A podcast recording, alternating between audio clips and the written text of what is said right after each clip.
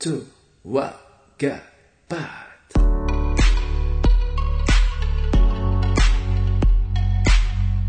Sahabat Fresh Juice, sesaat lagi kita akan mendengarkan Fresh Juice Sabtu 15 April 2023 bersama Christian Aditya dari Tangerang. Selamat mendengarkan.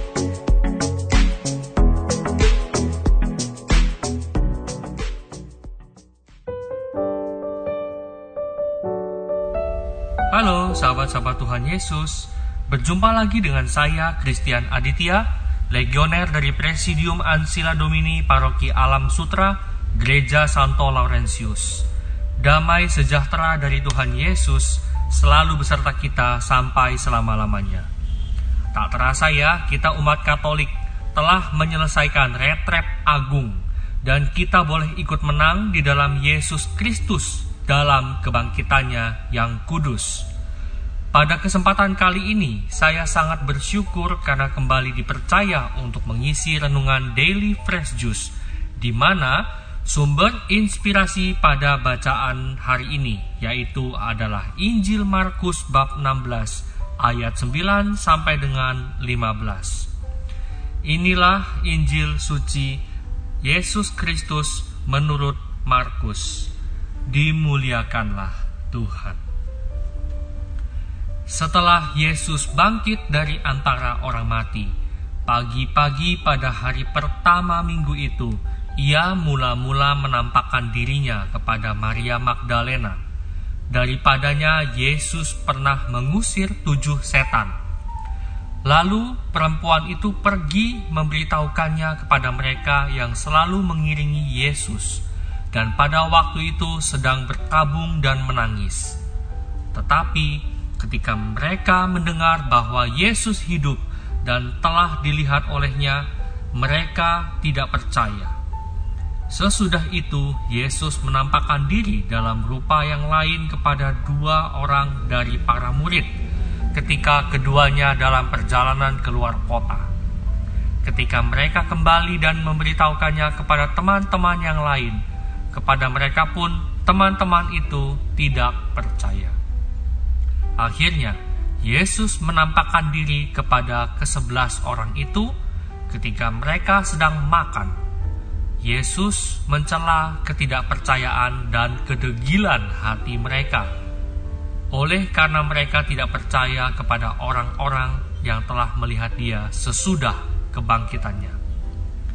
Lalu Yesus berkata kepada mereka, Pergilah ke seluruh dunia, beritakanlah Injil kepada segala makhluk. Demikianlah Injil Tuhan. Terpujilah Kristus.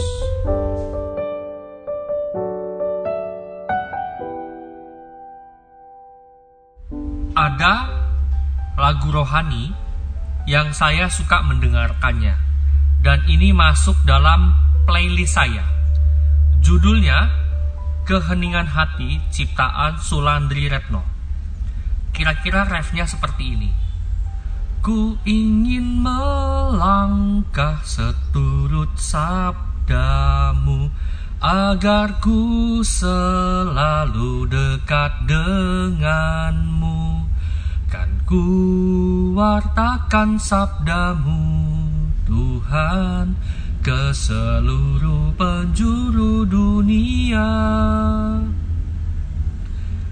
Dalam bait demi bait, pada syair lagu itu saya mencoba meresapi dan merangkum tentang bagaimana menjadi pewarta sabda Allah. Pertama, sanggup mendengarkan suara Tuhan dalam keheningan. Kedua, setia dalam iman. Ketiga, berani bersaksi. Keempat, melangkah seturut sabda Allah. Dan kelima, selalu mendekatkan diri pada Tuhan. Lima langkah kunci menurut lagu tersebut itulah bagaimana kita dapat bersaksi dan menjadi pewarta sabda Allah.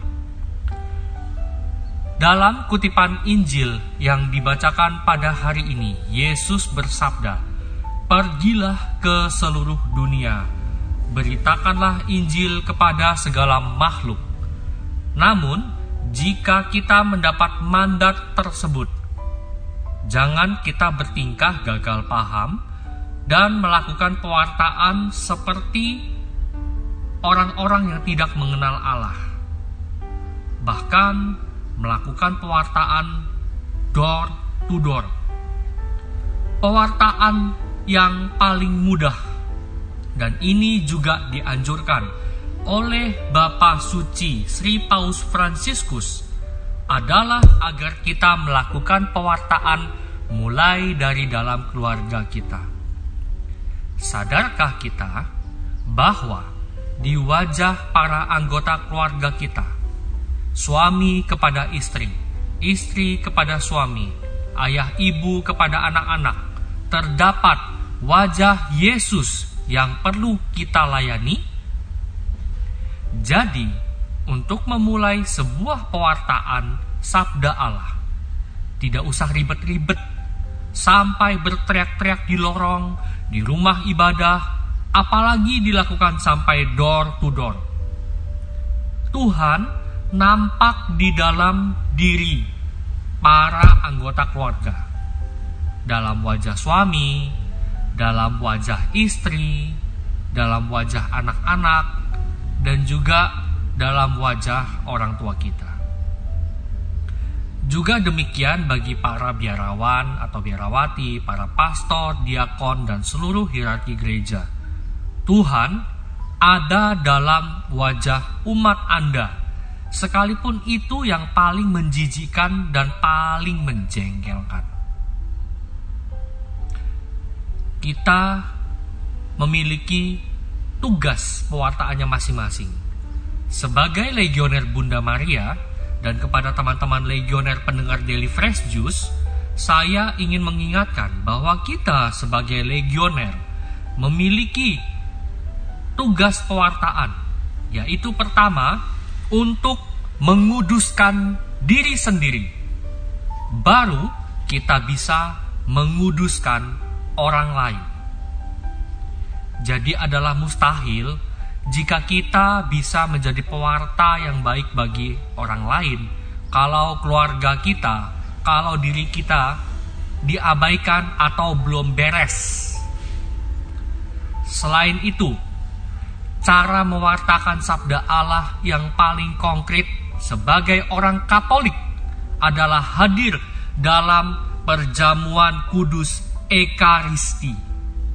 Ekaristi adalah mandat Tuhan Yesus pada malam perjamuan terakhir sebelum ia sengsara, wafat, akhirnya bangkit mulia, serta naik ke surga.